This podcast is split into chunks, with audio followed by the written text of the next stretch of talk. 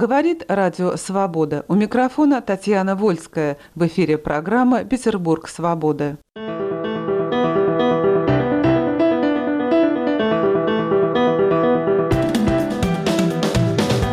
Республиканизм, появившийся относительно недавно, сегодня звучит все чаще, поскольку под ним понимаются различные формы участия граждан в политике.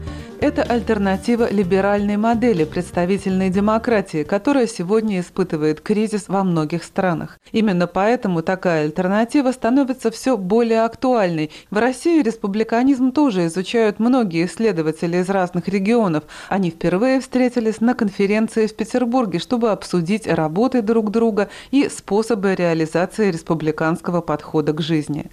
Перспективы развития республиканизма в России мы обсуждаем с профессором факультета политических наук и социологии Европейского университета в Петербурге Олегом Хархординым, ведущим научным сотрудником Института российской истории Российской академии наук Павлом Лукиным и научным сотрудником Центра Республика, доцентом школы социально-гуманитарных наук Высшей школы экономики Виктором Каплуном. Первый вопрос Олегу Хархордину. В чем же все-таки разница между либеральной и республиканской моделью государственного устройства? Это разные концепции свободы.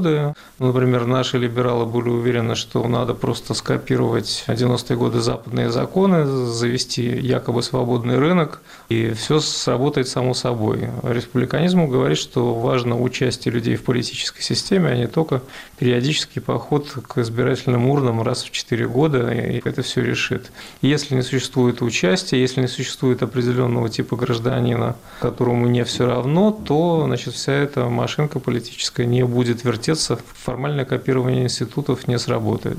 Само название республиканизм обозначает очень простую мысль. В 20 веке основное теоретическое соревнование шло между марксизмом, как то, что определяло лицо 20 века, и либерализмом, который в какой-то момент даже думал, что он проиграл позиции. В конце века он решил, что наоборот выиграл. И вот тогда все те, кто занимался исследованиями о том, как люди жили свободно до того, как появился этот мальчик, который существует всего 200 лет, именно либерализм, сказали, послушайте, есть двухтысячелетняя традиция, вот давайте мы ее обобщим и покажем, что есть только не те обычные способы жить свободно, которые нам рассказывает, как единственно возможно либерализм последние 200 лет. Значит, есть разные модели свободы, да? Ну, скажем, республиканское понимание свободы отличается от э, либерального. Либеральное понимание смешно сформулировано абсолютистом Гоббсом первоначально, а потом Лок его более-менее продлевает, развивает. Это свобода от внешнего вмешательства. Республиканское понимание, оно заключается в том, что ты свободен, когда ты принимаешь те законы, по которым ты живешь. Или это свобода не попасть под произвол другого. Вот это понимание, либерализм считает, что раз там есть ограничения, которые даже самоналоженные, значит, это уже не свобода. А с точки зрения классического понимания в республиканизме, начиная от Греции и Древнего Рима. Если даже ты не испытываешь ограничений сейчас, но ты потенциально имеешь статус человека зависимого другого, и тут может любой момент вспомнить, то ты все равно находишься в ситуации несвободы. Пример – это басни Зопа, где раб может повелевать хозяином, наслаждаться жизнью, обжираться, радоваться. Хозяин может находиться в худшем материальном или духовном состоянии, чем он.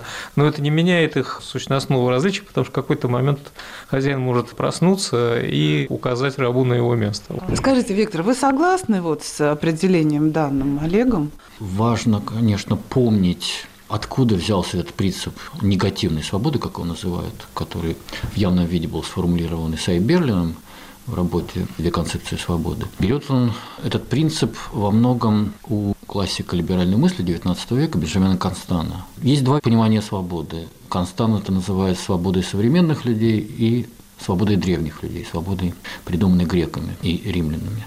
И Берлин тоже вводит два понятия свободы. Понятие негативной свободы и понятие позитивной свободы. В самом простом варианте негативная свобода – это свобода от вмешательства извне возможность для индивида жить, как он считает нужным, делать, что считает нужным в своей частной жизни. Я так понимаю, что это та свобода, которая на Западе сейчас. Ну, в принципе, да. Считается, что вот западные страны в основном построили такую либеральную модель демократии, где я очень округляю два главных института – это рынок и парламентаризм. Рынок главное, парламентаризм нужен, чтобы дать рынку возможность работать и не мешать радостям частной жизни. Зарабатывать деньги и радуйся, как это называет Таквиль, petit и vulgaire plaisir, маленьким вульгарным удовольствием. Вот, собственно, может быть, не смысл, конечно, человеческого существования. Конечно, это немножко карикатурный на либерализм, но есть либералы, которые так и думают. Но они тоже соглашаются, что главная задача политики все-таки в нашем мире после всех ужасов 20 века – это минимум обеспечить неприкосновенность частной сферы индивида, дать возможность быть в этой частной сфере защищенным от э, государства и от разного рода общественных инициатив, которые, как мы знаем, и в нашей истории много трагического наделали.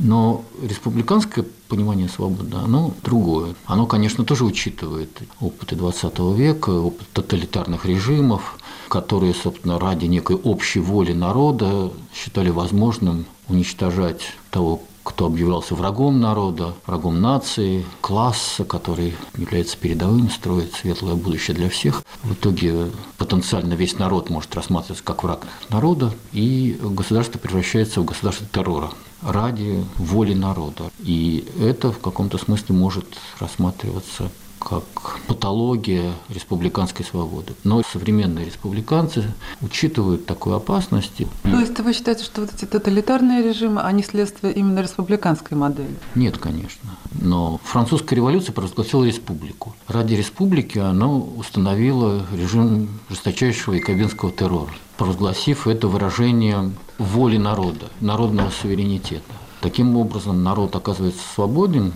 а каждый отдельный индивид в нем может оказаться в любой момент жертвой этого террора всех. Эта модель стала и для классических либералов образцом опасных патологий принципа суверенитета. Но для современного республиканизма это тоже очевидно, это опасность. Тот республиканизм, о котором говорили коллеги, он для меня важен как исследовательская модель. И, безусловно, она оказывается более адекватной, чем либеральная модель. Понятное дело, в средние века и там в древнем мире и даже в раннее новое время либерализма не существовало. И вот те республики, которые я изучаю, они ведь анализировались, исходя из тех моделей, тех принципов, которые существовали в то время, когда жили историки вот уже современные, или там 19 века. Это были либералы. В Российской империи это были зачастую члены там, Конституционно-демократической партии. Аналогичные явления имели место и в Германии, и в других странах. И они, конечно, рассматривали это вот с либеральной точки зрения. И, как правило, выделяли те вещи, которые с их точки зрения для них э, выглядели как неправильные. Ну, например, коллективное принятие решений, коллективная ответственность. Достаточно известный эпизод из новгородской истории. И в Киеве есть аналогичные явления. Допустим, вот э, горожане решают согласиться на предложение того или иного князя идти на войну.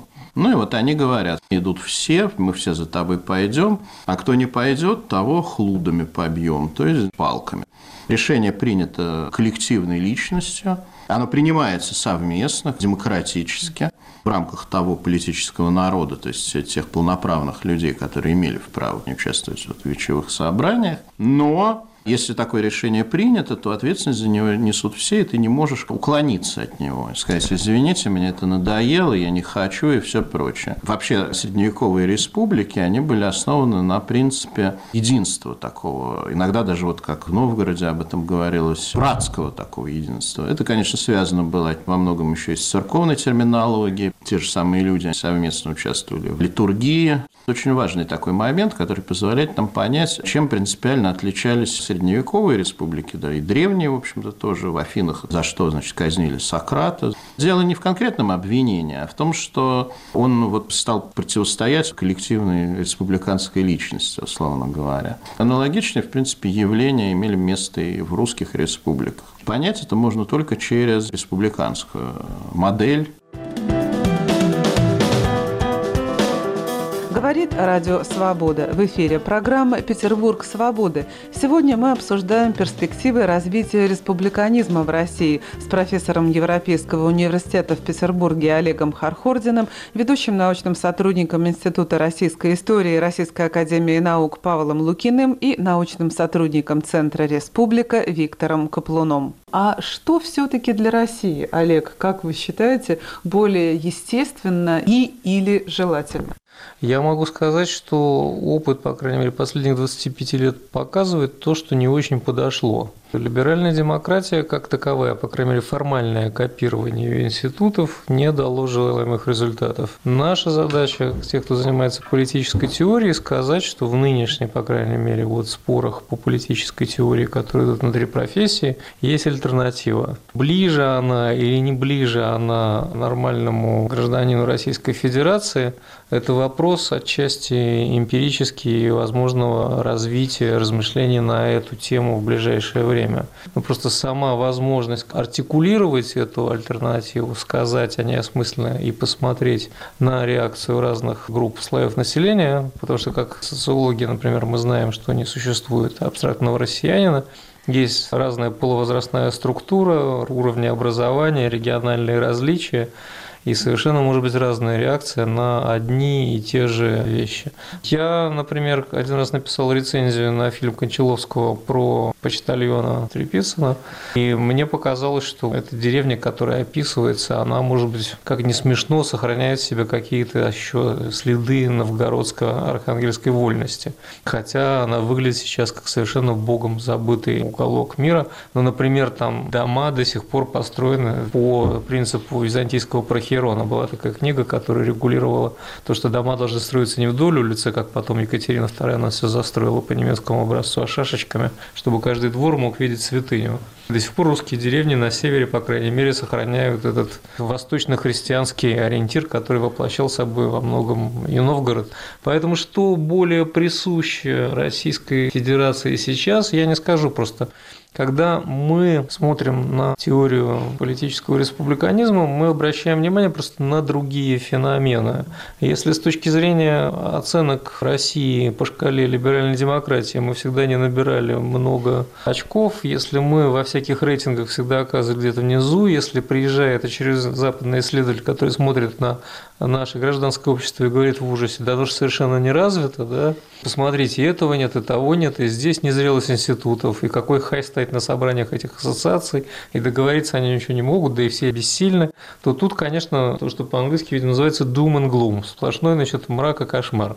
Но если, например, сделать то, что случайно делал, так как он оказался в нужном месте в нужное время наш социолог Борис Гладарев, он занимался исследованием тех людей, которые, как оказалось, умудрились создать успешное движение, хотя когда начиналось, их называли в городском правительстве отморозками.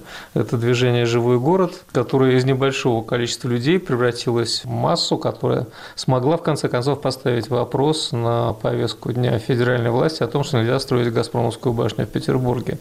Вот это отношение к городу, что он наш, не трогайте его своими руками, потому что город принадлежит мне, это ощущение, что я участвую и кто-то вторгается в мою жизнь, поэтому я должен что-то сделать, мое участие важно. Это вот один из примеров, скажем, очень сильного, наверное, квазиреспубликанского феномена. Сами участники, правда, это не понимают, они говорят о себе как об общественности, терминах, естественно, то, которое им дано, это навязывающийся 20 лет либерально-демократический дискурс или штампы официальной советской жизни. Другой пример, который сейчас есть, это, ну вот моему удивлению, я был в 20 числах сентября в Уфе на съезде о разного рода инициативы гражданского участия, но мы занимались там чисто одной вещью бюджетированием участия, когда случайным образом набираются граждане из населения данного города или сельского поселения, потом они обучаются некоторое время, потому что если они будут говорить с чиновниками, они должны что-то понимать, а не быть горлопанами с улицы. Ну, например, если вы должны обсуждать систему водоснабжения, вы должны понимать, чем отличается озонатор от ультрафиолетовой очистки воды, иначе принять решение о том, что делать с установкой новой очистки воды невозможно. После определенной подготовки они допускают подвергаются к обсуждению, как поделить, например, процент или полпроцента городского бюджета, как на нашей памяти впервые сделал Череповец. И оказывается, что чиновники вдруг видят неожиданно то, что Познер называет свежая голова, которая задает вопросы, и это оказывается не апатичный, а заинтересованный гражданин. Ну, дайте ему поделить 500 тысяч миллионов долларов, он понимает свою значимость, участвует в этом нормально, и потом, естественно, его главное или ее не разочаровать, через год все-таки построив то, что они вместе договорились построить с чиновниками. А граждане, пришедшие туда, прошедшие через этот странный фильтр, нам, представьте, 4 уикенда сидеть слушать про систему очистки воды, это, в общем, сильная потеря времени, вместо того, чтобы заниматься шашлыками и детьми. А потом они вдруг понимают, что чиновники, во-первых, а, не пытаются прикрыться риторикой для того, чтобы просто за публичные деньги освоить бюджет и построить себе дачу. И начинается другая площадка диалога с задействованием граждан в этом. Почему я говорил про Уфу, там обнаружили, что ну, мы знали где-то 5 или 6 вот городов северо-запада России, где это сейчас делается. У Новгорода, кстати, Великий сейчас начинает наконец делать то же самое. Мы делали в Сосновом Бару, помогали делать эксперименты в Череповце, в Кировской области. И вдруг оказывается, что к этому совершенно тоже стихийно пришло достаточно большое количество городов, я поразился, что в Сибири были, Башкортостан один из лидеров. И это идет потому что это нужно обеим сторонам. Отчуждение между властью и людьми достигло такого уровня, что когда появляются действительные площадки для общения, ну, конечно, есть везде цинизм и обман, но это новая форма, это очень хорошо. Представьте себе, что два района Петербурга экспериментировали в прошлом году, в этом году уже пять районов. Вы, наверное, не заметили? И центральный, и в Адмиралтейском. Это просто у нас называется сейчас больше инициативное бюджетирование, чем парticipаторное. Но я думаю, что через некоторое время даже и в Петербурге это будет заметно просто в самом начале сейчас того, что происходит. Виктор, а скажите, вот вы видите тоже, может быть, какие-то ростки конкретные, или для вас это только на уровне теории? Что может увидеть преподаватель университетский? Он, прежде всего, видит своих студентов. Был у меня семинар по Геродоту, и мы обсуждали фрагмент у Геродота где он рассказывает про оборону Фермопил отрядом в 300 спартанцев. И царь Леонид, спартанский царь, отсылает союзников из других полисов, и Геродот объясняет, почему. По-видимому, Леонид не захотел делиться с другими бессмертной славой. Было понятно, что они все погибнут, и вместо того, чтобы вроде попросить подкрепление, понятно, что, может быть, большое подкрепление успел бы подойти, но, по крайней мере, была какая-то надежда, он отсылает остальных. Я спрашиваю, не странно ли видеть какую-то самореализацию свою, предельное человеческое осуществление себя в том, чтобы остаться в веках? Ну, неважно тут, что речь тут идет чисто о воинском подвиге, мы сейчас не говорим про устройство Спарты, про самый принцип.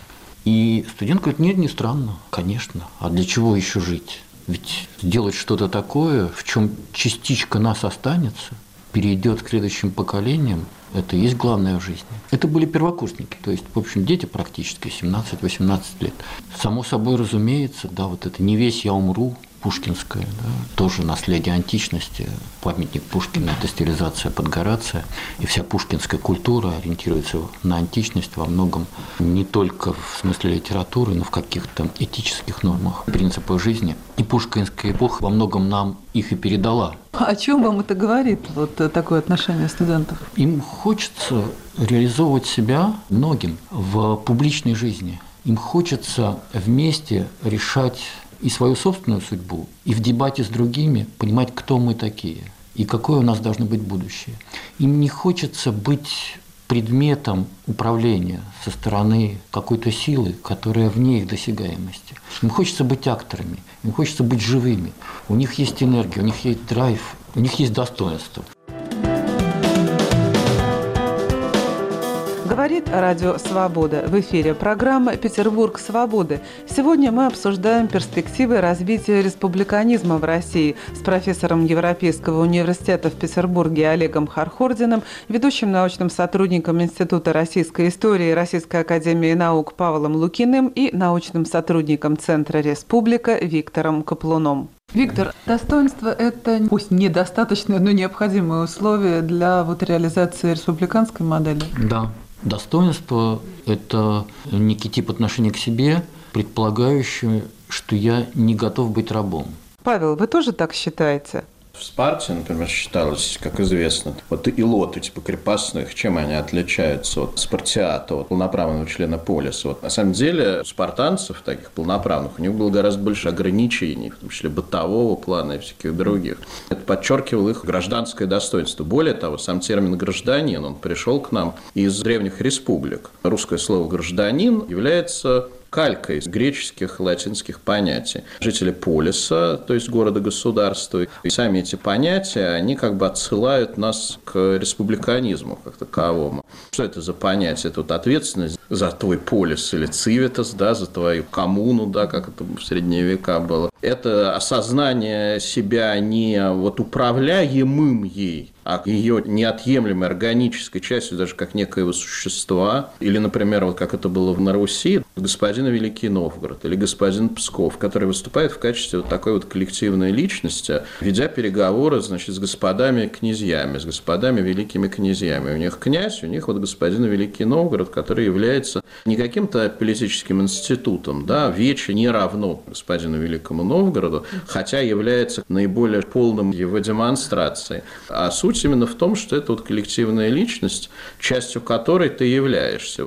Народ войска. Не обязательно в прямом смысле слова, что ты, значит, берешь топор и идешь воевать, но это осознание того, что ты несешь ответственность за физическое выживание этой коллективной личности. Вот эти вот все вещи, не мне судить, насколько они актуальны, но, безусловно, они серьезнейшим образом повлияли на наше представление о республике и даже на наш язык. Сегодня есть какие-то ростки республиканизма в России, с вашей точки зрения? А, действительно, я могу присоединиться вот к мнению Виктора, когда мне случается преподавать, значит, что я сталкиваюсь, что у нас принято очень ругать современную молодежь, говорит, что она ничего не знает, что такое косинусы, там, значит, стихи Фета и прочее. Отчасти я с этим согласен, но и только отчасти, потому что действительно, что меня больше всего в хорошем смысле слова удивляет, это именно вот то, о чем говорил Виктор. Это совершенно естественное для них представление о том, что они не мебель, которую можно переставлять. Они могут там мало что знать, там мало чем даже интересоваться. Вот это они знают очень хорошо, что с какой стати вот с нами вот так обращаются. Вот это вот именно вот представление о том, что они неодушевленные предметы. Как мне представляется, здесь вот в этом аспекте республиканизм прав, в смысле, что сначала должны быть граждане, а потом уже все остальное. Олег, об либеральной модели. Почему она в России не удалась и почему другая модель должна быть удачнее? В данном случае, по-моему, дебат между Авином и Чубайсом показал недавнее, что все было поставлено на экономический детерминизм, был не учет э, участия людей в том, чтобы политические институты развивались при отсутствии внимания к политическому дебату, к тому, что называется коллективным размышлением или делиберации и задействованность людей в тех институтах, которые строятся, то, конечно, теперь они думают, что этот а, аспект был мимо. Вот. Виктор, скажите, а вот вы говорили о детях, в общем, о молодых людях. Э, мне так кажется, что очень сильна идея справедливости, как бы она всегда сильна, но у молодых она сильнее, чем у других. Как вы считаете, республиканская модель тоже помогает реализовать или как-то оправдать это чувство справедливости? Да, тут еще важно, как понимается справедливость